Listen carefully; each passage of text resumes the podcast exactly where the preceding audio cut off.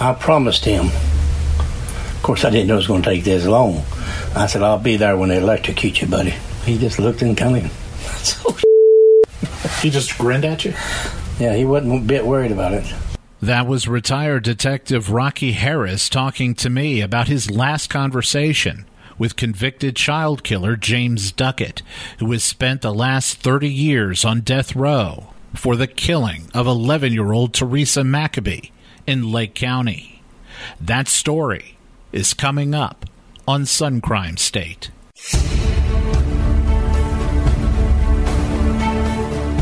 I'm Tony Holt, crime reporter for the Daytona Beach News Journal. Welcome to Sun Crime State, a weekly podcast that takes an in depth look at Florida's biggest crime stories of the past and present. In this episode, I'll discuss the latest update in a homicide case I first profiled on this podcast in December the 2000 slaying of Michael Williams, who originally was reported missing in Lake Seminole in Jackson County. Williams' wife, Denise, was indicted last week by a grand jury on a charge of first degree murder in connection with her husband's death. Authorities said Denise Williams conspired with Brian Winchester, who fatally shot Michael Williams. Denise Williams got $1.7 million in a life insurance settlement following her husband's death. My special guest for that segment will be Tallahassee Democrat News Director Jennifer Portman, who has been covering this story for more than a decade. Later, I'll profile the 1987 slaying of an 11 year old girl whose body was found in a lake in Mascotte, a rural town about 35 miles east of Orlando. Less than six months after the girl's death, a Lake County grand jury indicted Mascotte police officer James Duckett on murder and rape charges. Duckett was convicted the following year and has been sitting on death row for the past 30 years. My special guest for that segment will be former prosecutor Steve Hearn and retired Lake County Sheriff's Detective Rocky Harris. Coming up, the shocking death of a Highlands County Sheriff's deputy who was gunned down last week after he responded to a call about a cat being shot in Lake Placid.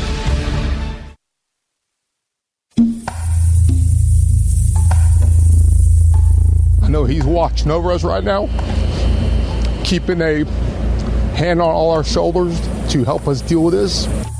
That was Highlands County Sheriff's Lieutenant Chris Smith talking last week to NBC2 News in Fort Myers about his friend, Deputy William Gentry, who was gunned down while on duty May 6th in Lake Placid. The 40 year old Gentry, a field training officer and detective for the sheriff's office, died at Lee Memorial Hospital in Fort Myers the afternoon of May 7th. Authorities say he was killed by 69 year old Joseph Edward Ables. Gentry was responding to the subdivision of Placid Lakes just before sundown following a call about a fatally wounded cat. Deputies said Ables had shot the cat, which had belonged to one of his neighbors. Lake Placid is located in south central Florida, about 70 miles northeast of Fort Myers. The Highlands News Sun reported that the investigation into the shooting is still open. Detectives were unsure of the suspect's motive in shooting Gentry, and as of last week, they were still determining whether Gentry even had an opportunity to return fire. Ables is a convicted felon, so he was not legally permitted to be in possession of a firearm. Neighbors, however, knew he had them in the house. The News Sun reported that he has a long criminal record dating back to 1983, when he was arrested on the campus of the University of Florida in Gainesville for aggravated battery. Ables has been arrested several more times across Florida, from St. Pete Beach to South Miami. His second to last arrest was in 2015. He was convicted of committing battery against a person 65 years or older. He was still serving probation for that conviction when he was arrested on his murder charge. News reports also stated that Gentry knew about Ables' criminal history when he went to his door the night he was shot. The neighbor who owned the cat told the News Sun that she saw the animal spinning around on the ground in her yard. She picked up the cat and it died in her arms. Her son called 911 and she knocked on Ables' door to confront him.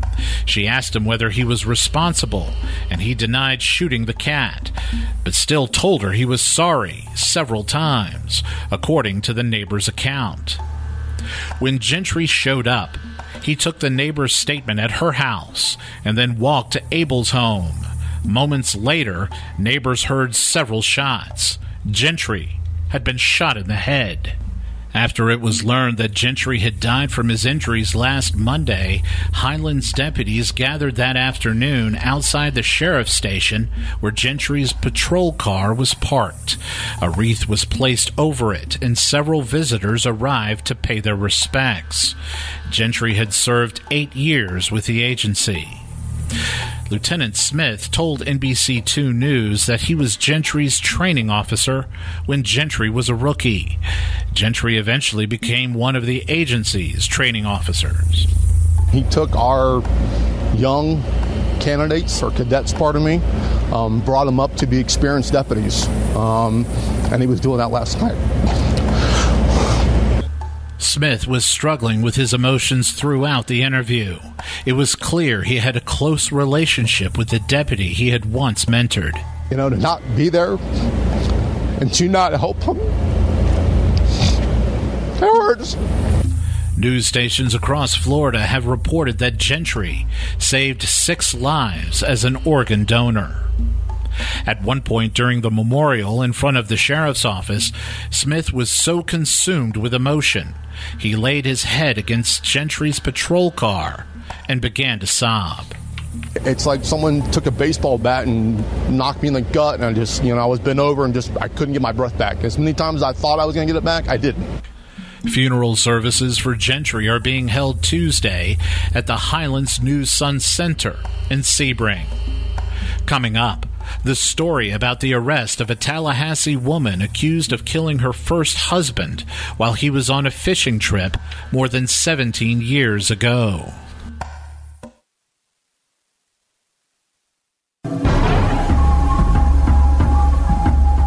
Michael Williams was a 31 year old husband and father. He had forged a successful career for himself as a real estate appraiser. On the morning of December 16, 2000, he woke up early and drove east to Jackson County for a solo duck hunting trip.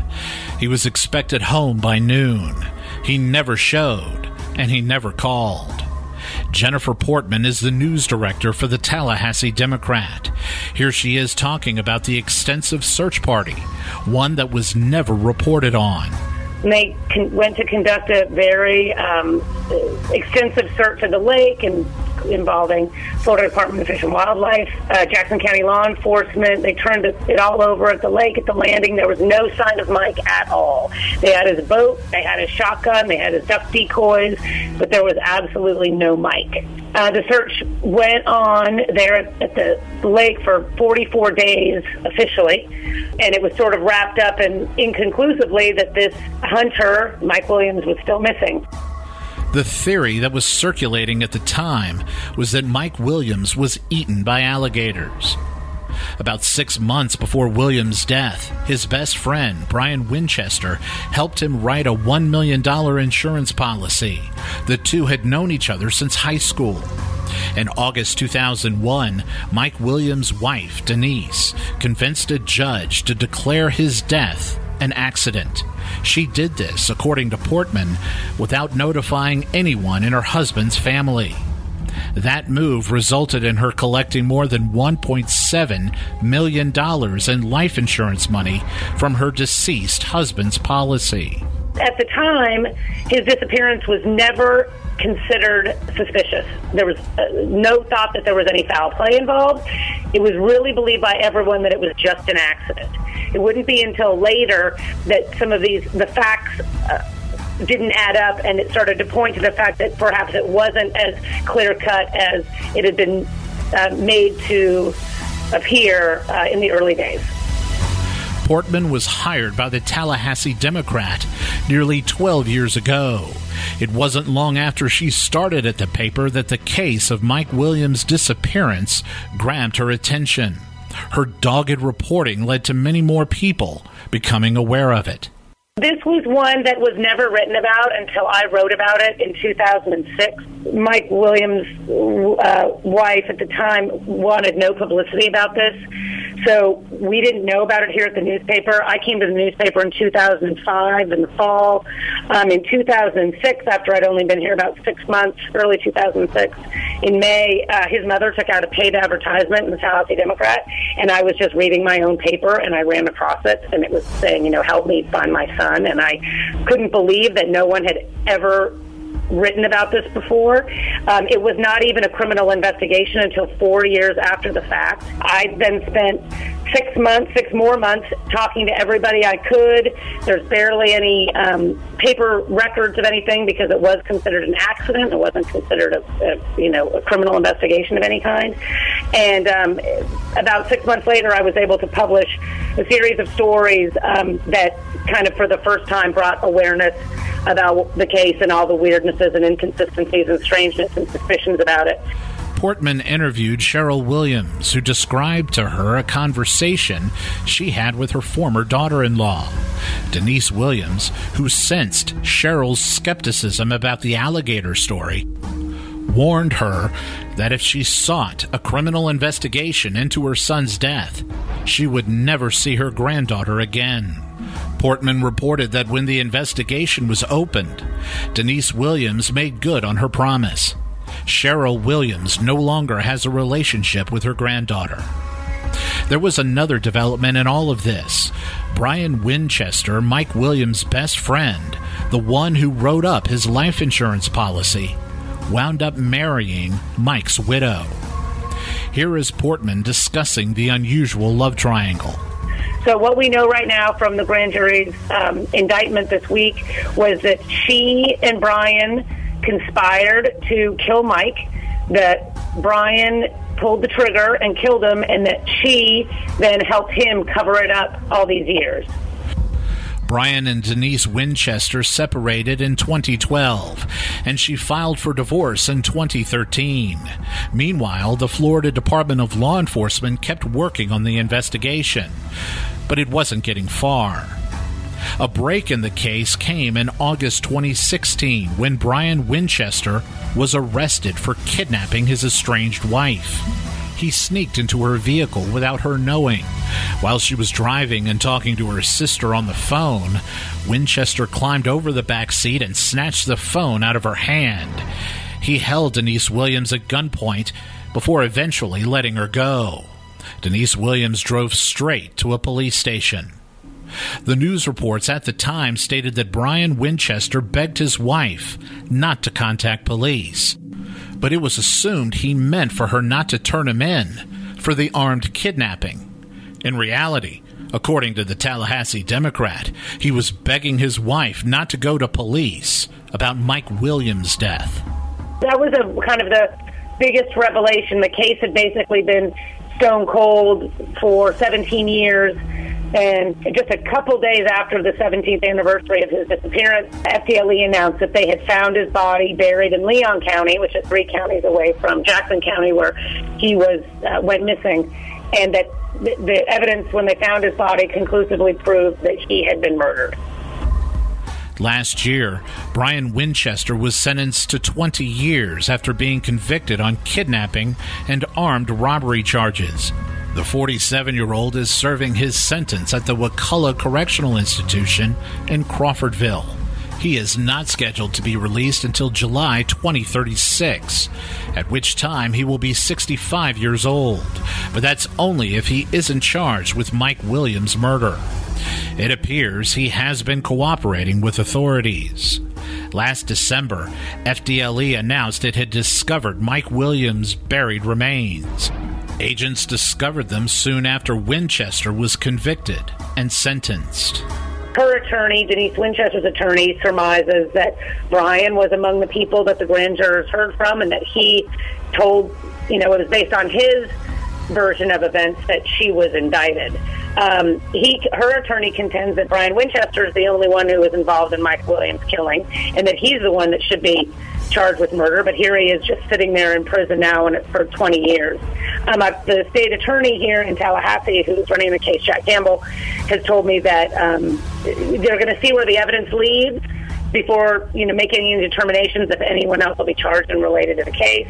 You know, he's leaving that door open the attorney representing Denise Williams suspects that Brian Winchester testified before the grand jury. So they were married. Mike Williams, the deceased, and Denise Williams, who was arrested this week, were married. They were high school sweethearts, and they were uh, married. They were about to celebrate their sixth wedding anniversary the day that he disappeared.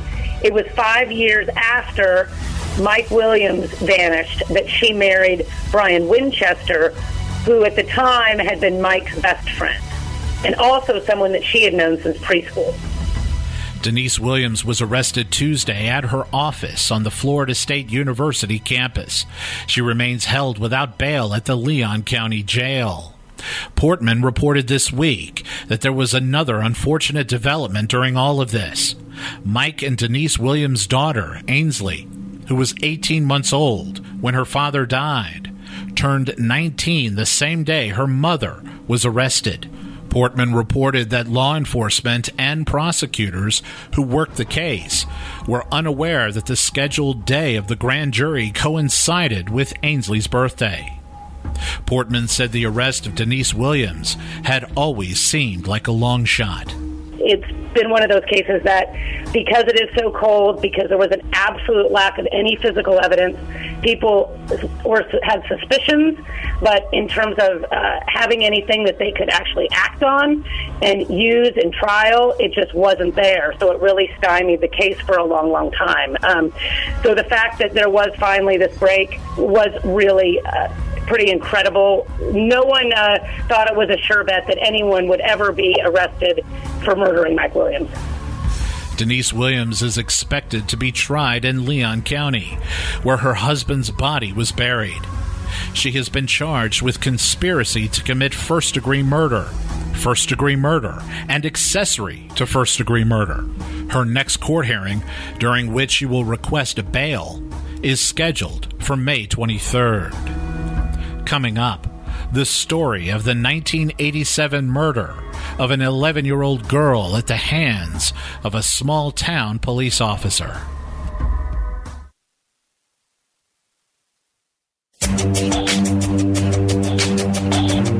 Last time I seen her, she turned the corner and was headed home. James, you want to know something? Yes, sir. You're not telling me the truth. Yes, sir. No, you're not, James.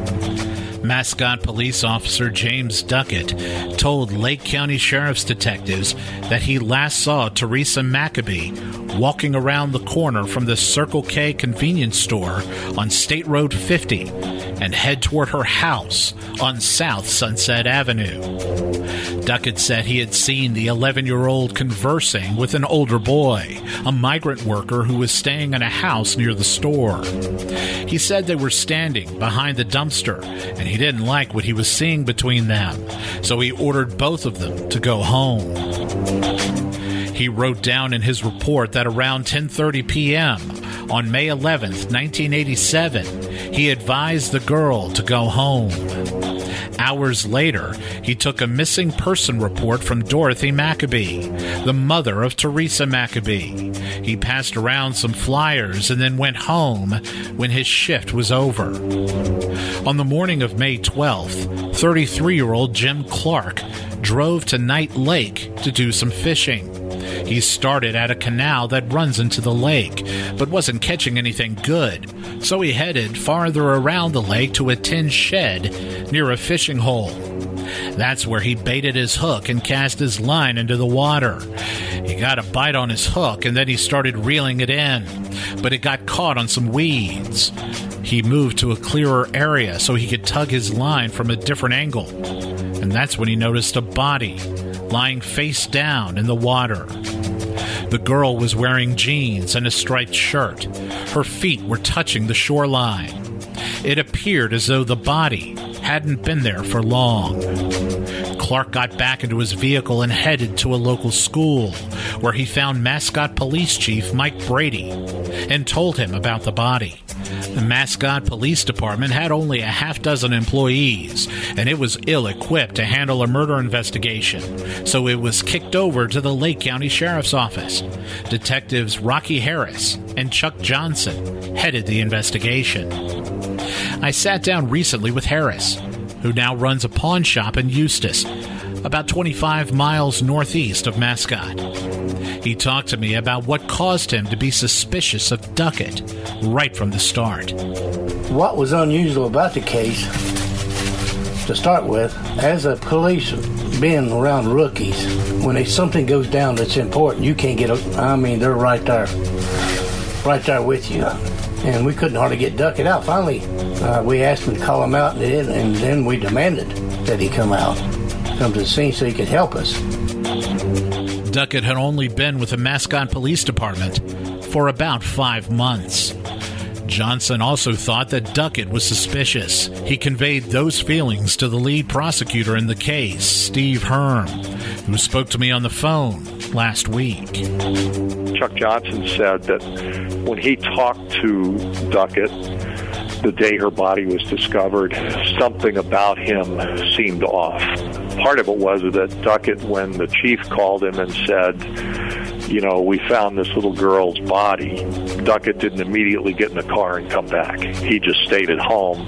And he, he he said that the chief told him when he when he asked, "Should I come down there?" The chief said, "No, you don't need to come down." Well, Chuck said, and, and I agree with this. As a young cop, if I had taken an account of a missing child and then that child's body had been found, wild horses couldn't have kept me away. I mean, I would have gone back there because that would have been that was my case. And yet Duckett stayed away until he was called a second time and told he needed to come down. Harris worked a combined 16 years in law enforcement in both Virginia and Florida. He handled a number of homicide cases, but this was the only time he ever investigated the death of a child. It was tough in the sense that, you know, it's a child. I had children older than her. And uh, to go to an autopsy, it, it was tough. I don't want to do it again. Harris had issues with Chief Brady. The two of them attended the Lake County VOTEC certification program together, which was the county's equivalent of the police academy. They didn't cross paths much during their careers until Brady was hired as the Mascotte police chief.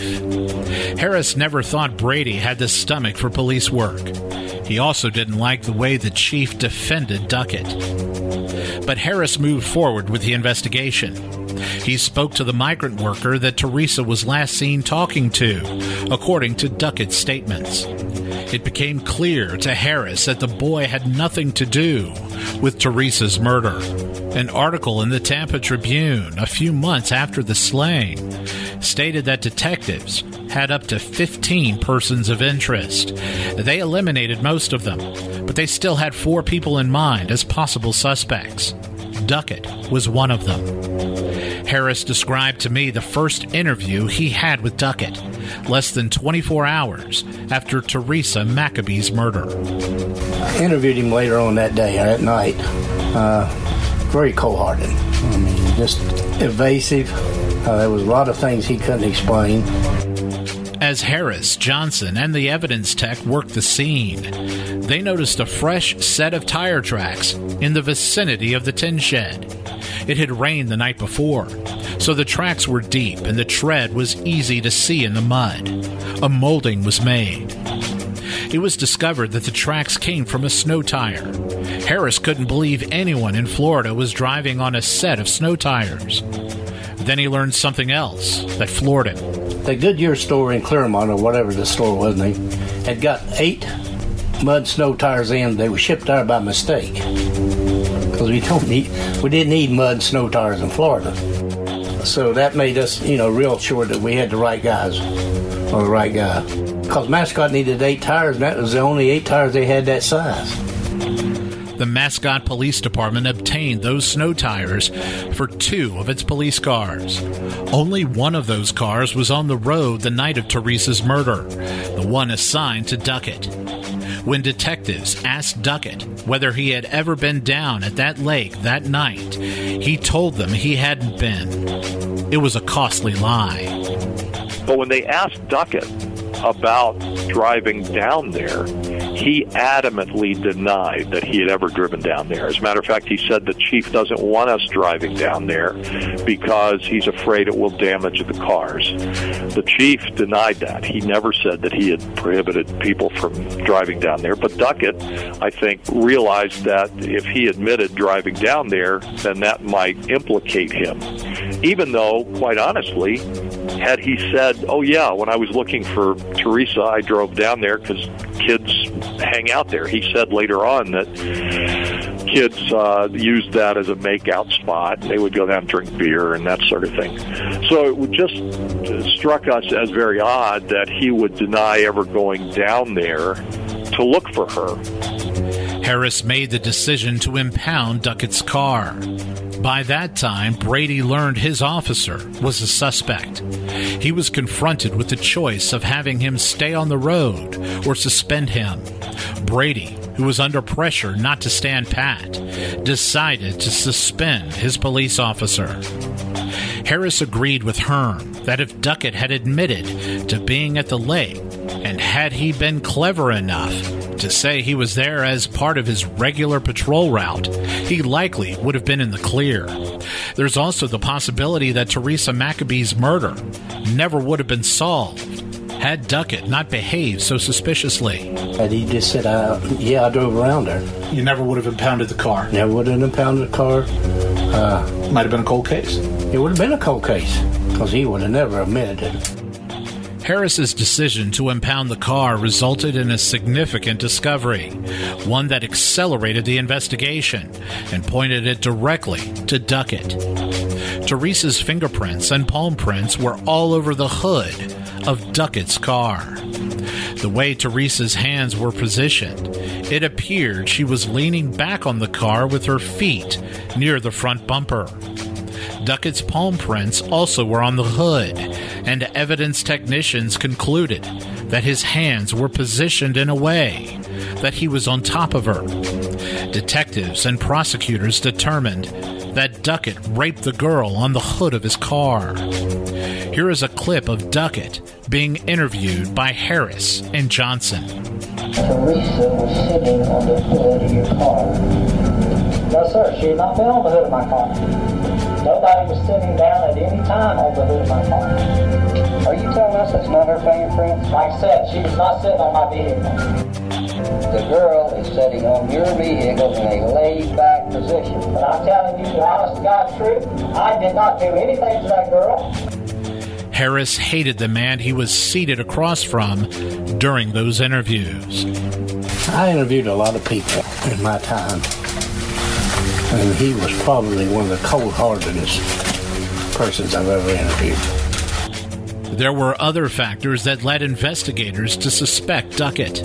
An eyewitness, Gwen Gurley, said she saw a girl in the passenger seat of Duckett's vehicle the night of Teresa's murder. She said she had dark hair. She saw Duckett make a turn down the road heading toward Night Lake. Additionally, a pubic hair was found in Teresa's underwear. It was a hair belonging to a white, non Hispanic male. An FBI analyst, a man by the name of Mike Malone, matched that hair sample to Duckett. The embattled police officer went from suspended to being fired in June 1987. In late October, a grand jury convened to hear the evidence against Duckett. It was then that Steve Hearn was assigned to the case. I remember hearing about the case when uh, in the office when it happened, and and read about it in the newspaper, um, the death of Teresa McAbee. But I got involved in the case while the grand jury was in session and I was actually taking a deposition in one of my own cases, and uh, knock came at the door, and I was asked to. Um, it was another lawyer, and he said, "I'm here to sit in for you. You need to go up to the grand jury room. They need you for the Duckett case." It took less than seven months after that indictment to try Duckett, who was convicted one day before the one year anniversary of Teresa's murder. Duckett was a 30 year old married father of two boys at the time of his conviction. The trial took 10 days. Jurors recommended the death penalty, and the judge in the case carried out that sentence. All of the evidence I previously mentioned contributed to Duckett's conviction and sentence, as did the testimony of three state witnesses. They were young females who said Duckett had tried to pick them up and tried to have sex with them. One testified that she had engaged in oral sex with him. Two others that testified, um, and these these are not folks that we tracked down. These these are folks who contacted us after you know there were new, news reports about Duckett uh, leading up to the trial. All of them, though, and this is another feature, they all looked similar. They were all slight of stature. They all looked young, and Teresa actually looked older than 11, and so they, they there was a similarity in that regard as well. One I remember said she needed to go to the bathroom and got him to go to a convenience store, not the Circle K, but a different one. And then she went inside and said she was sick in the bathroom and ended up not getting back in the car with him. On June 30th, 1988, James Aaron Duckett was transferred to death row at Florida State Prison in Raiford. At first, Duckett's wife, Carla, stood by her man. A story in the Orlando Sentinel in June 1988, prior to her husband's formal sentencing, contained the headline To his sons, he's daddy, not a killer. Carla Duckett said in the article that she believed her husband was innocent, and she was devastated at the thought that her sons, who were ages three and five at the time, would grow up only seeing their father in prison clothes, and possibly be without a father by the time they became teenagers.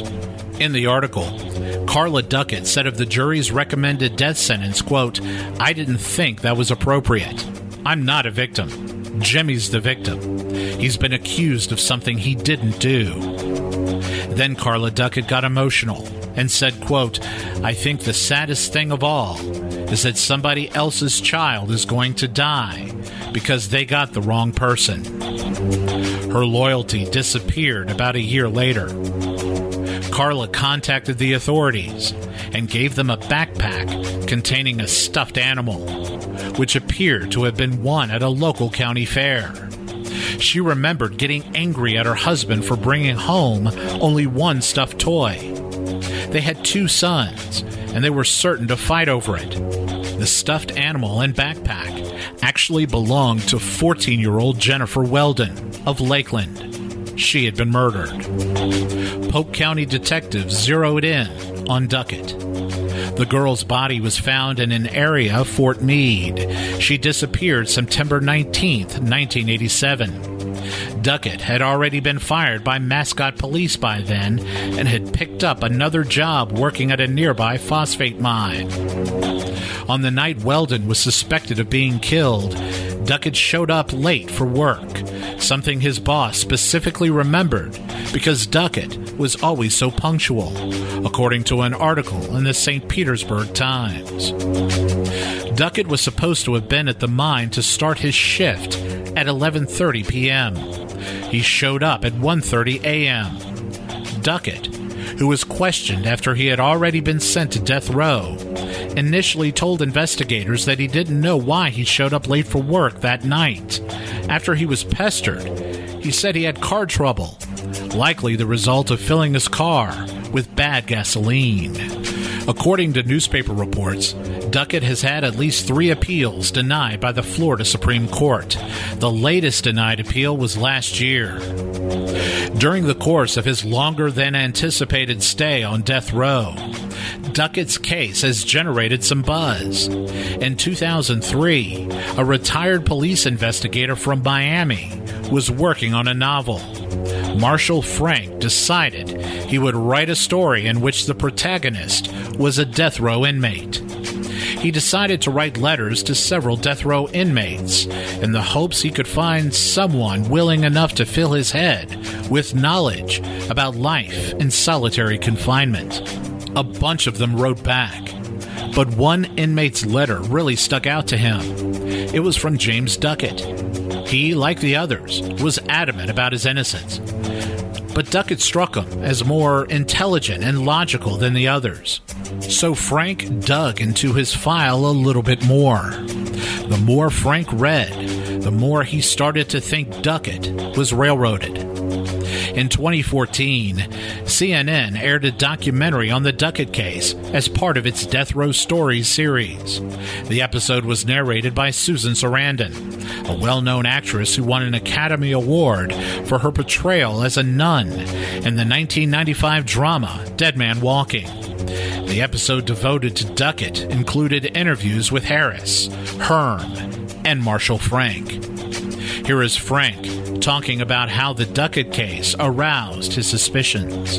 I pulled out all the files, read every report. When I started assembling all the evidence, it's, it's like a mosaic. You get all the little, little piece of this tile, little piece of that tile, little piece of that tile. You put them all together, you get a picture. And the picture was innocent. Frank became so convinced of Duckett's innocence that he called Edna Buchanan, Pulitzer Prize winning crime reporter at the Miami Herald.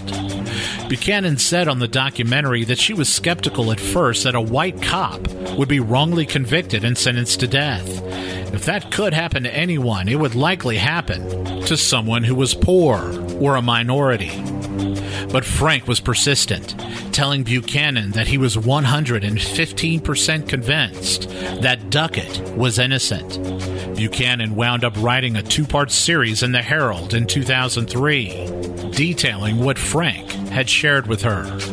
One of the issues was the pubic hair that was discovered in Teresa's underwear after her body was pulled from the lake. It wasn't so much the hair as it was the FBI analyst who tested it. Mike Malone had come under fire for providing inaccurate testimony in many of the cases he participated in. Frank was convinced that Malone's involvement tainted the state's case against Duckett. He wasn't the only one who felt that way.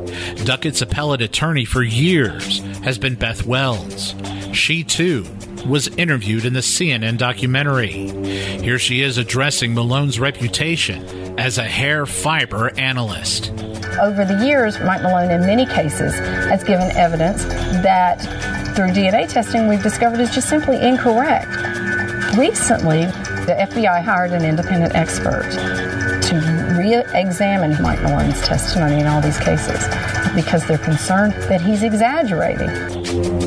There was another aspect of the state's case sticking in Frank's craw the testimony of Gwen Gurley, the young woman who told authorities she saw a brunette female in Duckett's patrol vehicle the night of Teresa's murder.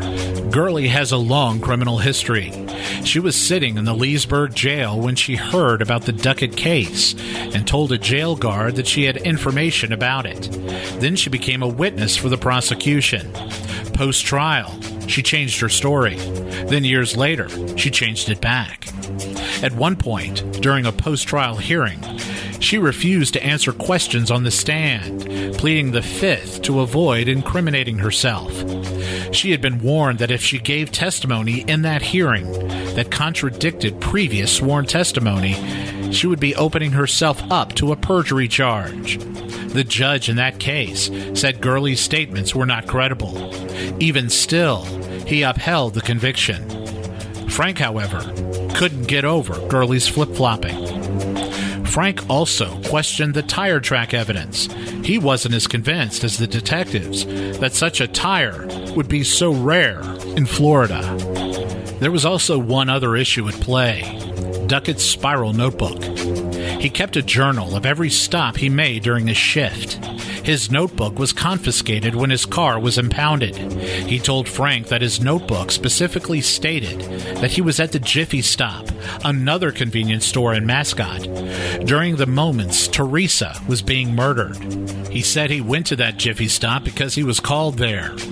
The Death Row Stories episode also featured an interview with the inmate himself, James Duckett. Here he is talking about that notebook. The notebook has her information in it that I wrote down that night. When they took the notebook, when they impounded the patrol car, the notebooks got Teresa's information that I wrote down at 10:30 that night, and then at, at 11 o'clock I was at the Jiffy store. How can you be assaulting Teresa and being on a well-being check at the same time? They could have went and spoke to the clerk and and confirmed that. Frank wanted to get his hands on that notebook. He felt it was the key to bringing the case back in front of a trial jury. Duckett's attorney, Beth Wells, had access to it and faxed a copy of the page that included Duckett's entry about being at the Jiffy Stop. The moment he looked at it, Frank knew something wasn't right. Every other entry was in chronological order, except for the Jiffy Stop entry. It looked like Duckett had put it there to cover his tracks.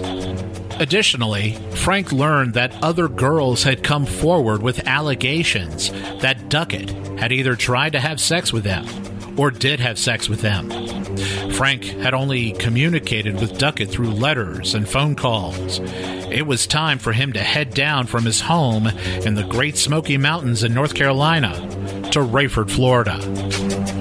He came face to face with Duckett.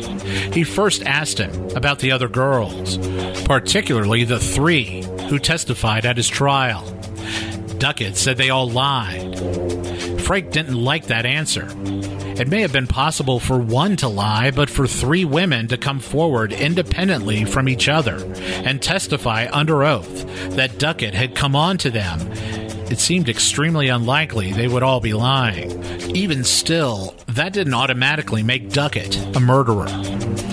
Then it came time for Frank to address the entry in the notebook. His questions to Duckett was whether he had ever mentioned to detectives his stated alibi that he was at the Jiffy Stop at the time of the murder and not anywhere near the Circle K or Night Lake. Again, Duckett gave Frank the wrong answer. I didn't even think about it. You know, as far as being an alibi, or, or I never even thought about the notebook during trial. Never even dawned on me. Frank's opinion of Duckett changed in an instant. The blood seeped from my head. I felt cold. Someone's questioning you, and you have an alibi for where you were at the time of a murder somewhere, and you don't tell the authorities that alibi. That's for a reason, and the reason's got to be that there is no alibi. I, I knew then um, this was a guilty man. Frank realized that he had publicly defended a murderer he mistakenly thought was innocent. Then came the revelation that Duckett was maybe a double murderer. He got a call from somebody telling him about the slaying of Jennifer Weldon in Fort Meade.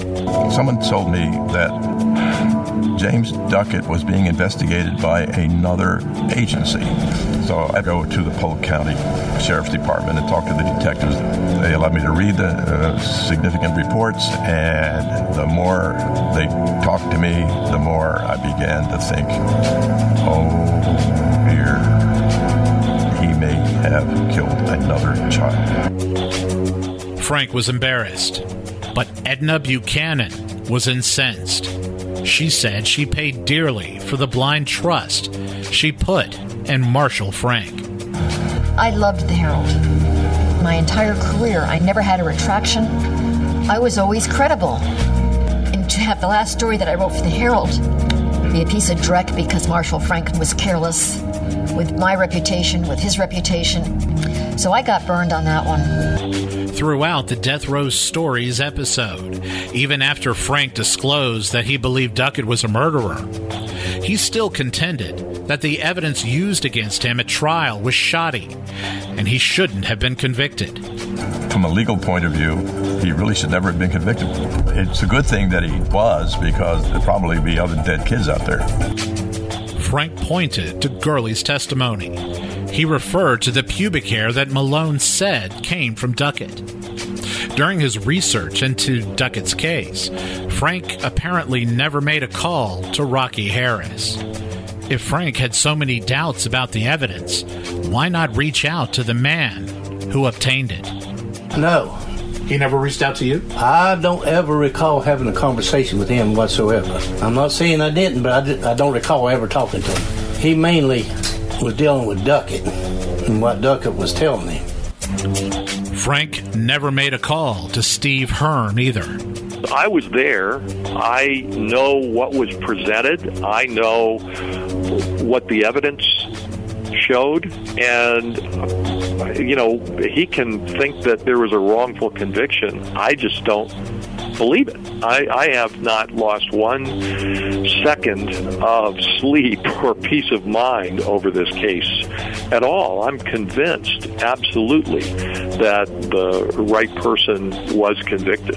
That the one who can, who uh, raped, strangled, and killed Teresa McAbee is um, sitting on death row for that. Both men also said they never heard from Edna Buchanan, who wrote two stories about the case.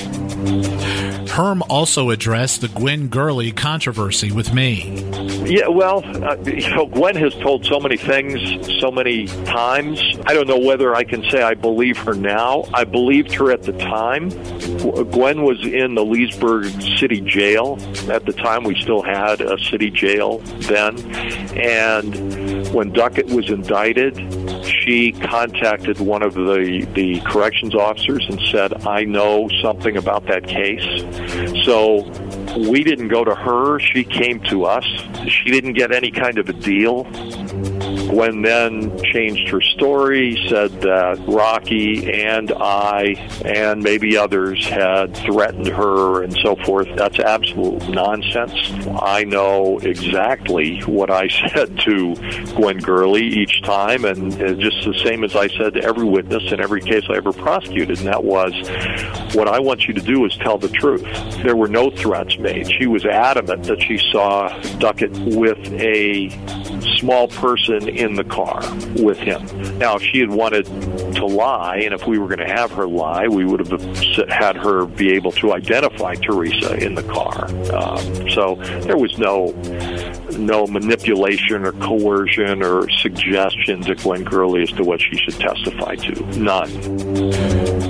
Gurley also was interviewed for Death Row Stories. The story she gave to producers in 2014 was that she did, in fact, see a girl in the passenger seat in Duckett's police cruiser. Rocky Harris talked to me about Mike Malone, the FBI analyst who tested the pubic hair. And the question comes about the validity of this FBI agent. Well, I think he was totally right on this case. And the reason I think he was totally right is because the defense hired a Dr. Forster who teaches the FBI and the other police agencies about identification on pubic hair. Well, just before trial, Dr. Forster called us or called the state attorney's office and said he's withdrawing from the case and after the case is over, contact him. In other words, he found more than I assumed that's what he meant when he said contact us. I have more to tell you. And of course, that's a summation on our part. What, what else would he withdraw?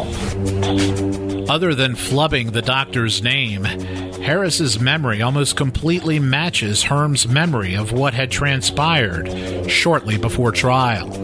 Now, I never saw his report, but he didn't testify at trial for the defense. And when I called Dr. DeForest the day we were starting trial, I said, uh, I'd just like to know if you're coming to testify what your finding was. And he said, I'm not going to be testifying. And I said, Well, can you tell me what your finding was? He said, No, I can't tell you directly, but the fact that I'm not testifying should suggest it to you. So obviously, that never went to the jury. But based on what he told me, I think DeForest found the same thing that Malone did. Frank also said in his CNN interview that Teresa had been known to wear her mother's panties, suggesting that maybe the hair that was found belonged to a man that Teresa's mother had relations with. Hearn, who had access to every piece of evidence and every page of every report ever written in connection with this case, told me that he had never heard that about Teresa. An October 2017 column written by Lauren Ritchie of the Orlando Sentinel addressed the pubic hair. She also stated in her piece that a now dried vaginal swab containing semen was recovered. DNA testing for semen wasn't commonplace in the late 80s, but it could be done now. Ritchie pointed out that the state has declined to test the samples. But in a surprising twist, Duckett has refused DNA testing too. All along, he has argued that the pubic hair wasn't his, but now he seems unwilling to prove it. Ritchie ended her column with this sentence This seems like a no brainer for an innocent defendant. Otherwise, one can only conclude that prosecutors have the right man. Hearn still believes with 100% certainty that he successfully prosecuted Teresa's killer. Duckett's refusal to have the testing done reaffirms this belief. That's why Duckett doesn't want the DNA analysis done now because it would demonstrate conclusively. Basically, would say it was his hair in her panties, and then the question is, how did it get there? Rocky Harris brought up to me Duckett's pattern of lecherous behavior toward girls. He couldn't believe that a police officer, while on duty, would solicit sex from girls standing in front of a gas station. Just the mere fact that he was a cop and he committed a crime like this while on duty, that tarnishes it all. People, you know, would be apprehensive about being around cops. Oh, it is, it's sickening. It really is. I mean, it's uh, it's probably a long time for the kids around there would trust another cop.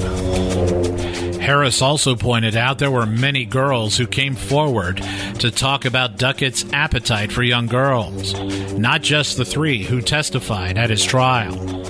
It's the first time I've ever been involved with a, a cop on this type of a case, but when we got to talking about talking to the girls around there, the things that he'd pull up and ask them for sex, and some of them did, and some of them didn't. Uh, I don't know how many girls we talked to, and he didn't know them. Okay. In that documentary, there were, uh, I believe, three different girls who came forward with stories of him molesting them. So these were these were girls who were not willing participants. No. But you're saying that there were some who were willing. Yep. He did pick up some girls. Yes, he did. Underage? Yes. Hearn goes back to Duckett's behavior during his shift the night of May 11th, 1987, and into the following morning. After he took the missing persons report from Teresa's mother, Duckett was ordered to pass around flyers, which he did, and passed them around to various convenience stores. But when he got to the Circle K, where he had picked up Teresa, he told the clerk not to post it. He would come back and give her a better flyer to post. He never came back. Additionally, while he was supposed to have been searching for Teresa, he wasn't. Also, I think it's telling that after he took the report of Teresa missing and he had called the chief, and the chief told him, uh, You beat the bushes for that girl. Well, Duckett went out and started to run radar on Highway 50, and he wrote two tickets in the middle of the night. So he wasn't beating the bushes because he knew where she was. And that's why he went ahead and, and ran radar. Hearn shared with me a moment by moment account of what happened from the time Teresa's mother, Dorothy McAbee, realized her daughter was missing and started searching for her to the time she finally got a hold of an on duty police officer to report her missing. She had to go to a neighboring town to do so when Teresa's mom, Dorothy, was trying to find the Mascotte police officer. And you know, if you've been to Mascotte, it's not very big. So when Teresa didn't come home, Dorothy was out looking for her, and as she was driving around the town looking for her, she also couldn't find the Mascotte police officer. So she drove to the next town over, Groveland, and she talked to a police officer there, and that police officer got on the radio and called for Duckett. Duckett did not respond immediately. When he did respond, it was a weak signal response, suggesting to me that he was responding on his handset, his handheld radio. The Groveland officer said Uh, there's somebody here who wants to report a child missing, and then there was a delay, I want to say of 40 to 45 seconds, and then Duckett responded again, this time on a much stronger signal, suggesting he was in his car. And what I believe happened is that's when he was getting rid of the body. And the reason, I mean, he was a strong guy. The reason uh, her body was not thrown further out into the water, I think that's when that call came in. And he initially responded on his handheld when he was down near the water, and then he made his way back up the bank from the lake to his car, and his second response was uh, from the car. That also lines up with the testimony of the Groveland officer and Mrs. McAbee with regard to the direction Duckett's car came from. It would suggest he was coming from Night Lake, not where he said he came from. So I think he had just come from killing her daughter and and dumping her in the lake when he came to meet her at the Groveland Police Department. Hearn is now the director of the Policing Research and Policy Institute at Florida State University. His job took him to one very strange place recently. I actually saw him last month. I was uh, at Florida State Prison. One of the projects we're working on here at the uh, university has to do with restrictive housing, and we were at Florida State Prison to talk to some staff members and conduct a focus group and that sort of thing. And, and they gave us a tour, and part of the tour included a walk down death row, and it happened to be the, uh, the side of death row there at Florida State Prison where Duckett's cell is, and Duckett was sitting out front, and the guy who was giving us the tour, who knows him well, actually conversed with him. To my knowledge, Duckett didn't recognize me, other than you know seeing his picture and and seeing him on the uh, Death Row Stories documentary. I wouldn't have recognized him because he certainly doesn't look anything like he did 30 years ago. Hearn told me that he's not a zealot when it comes to capital punishment. Far from it. But he has no qualms with Duckett being put to death. I will say this that I, I think the death penalty has been overused. I don't have any question that in the past in this country, people who were in fact innocent have been executed. But I will say this if the death penalty was appropriate for only one case, it would be Jim Duckett's case. For a person who represents the enforcement of the law, a person that kids are taught, you know, if you're ever in trouble, if you need help, go find a policeman. Mr. Rogers used to say, look for the helpers. And policemen, and I was a policeman. I mean, I started because I wanted to be a helper. For that person, you know, a person in that uniform, given that trust, to betray that trust in such a horrific way. I mean, I think I said during the uh, Death Row Stories interview that that little girl died in the dark, alone, with somebody that she thought would protect her. And I cannot think of anything more horrible.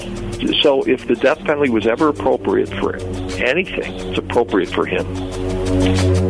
Duckett, who is now 60 years old, still maintains his innocence.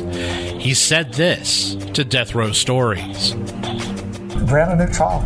I'm not asking to walk out the door. Grant me a new trial. Let's put everything on the table and do it right and see what happens. On the same program, Dorothy McAbee addressed the numerous appeals and the unexpectedly long wait for justice for her daughter's killer. She sounded like she was still overwhelmed with grief. I just want justice for my daughter. That's what I want. And in 26 years, I'm tired. I don't think I'll ever have closure because he's not going to admit it. Duckett has not been charged in Jennifer Weldon's murder. But authorities have said that if Duckett's conviction for the McAbee murder is overturned, they will pursue charges in the Weldon murder. As of today, no execution date has been scheduled for Duckett. Thank you for listening. Tune in next week when I will discuss the rampage of Hank Earl Carr, who on May 19th, 1998, shot a four year old boy and later killed two Tampa police detectives and a Florida trooper before taking his own life inside a Brooksville area gas station. Two former Tampa Tribune reporters will be among my special guests. Join us then. Can find Tony on Twitter at Tony Crime Writer or email him at tony.holt at news-jrnl.com. Be sure to rate us on iTunes. Sun Crime State is recorded by Tony Holt and produced by Chris Bridges for the Daytona Beach News Journal.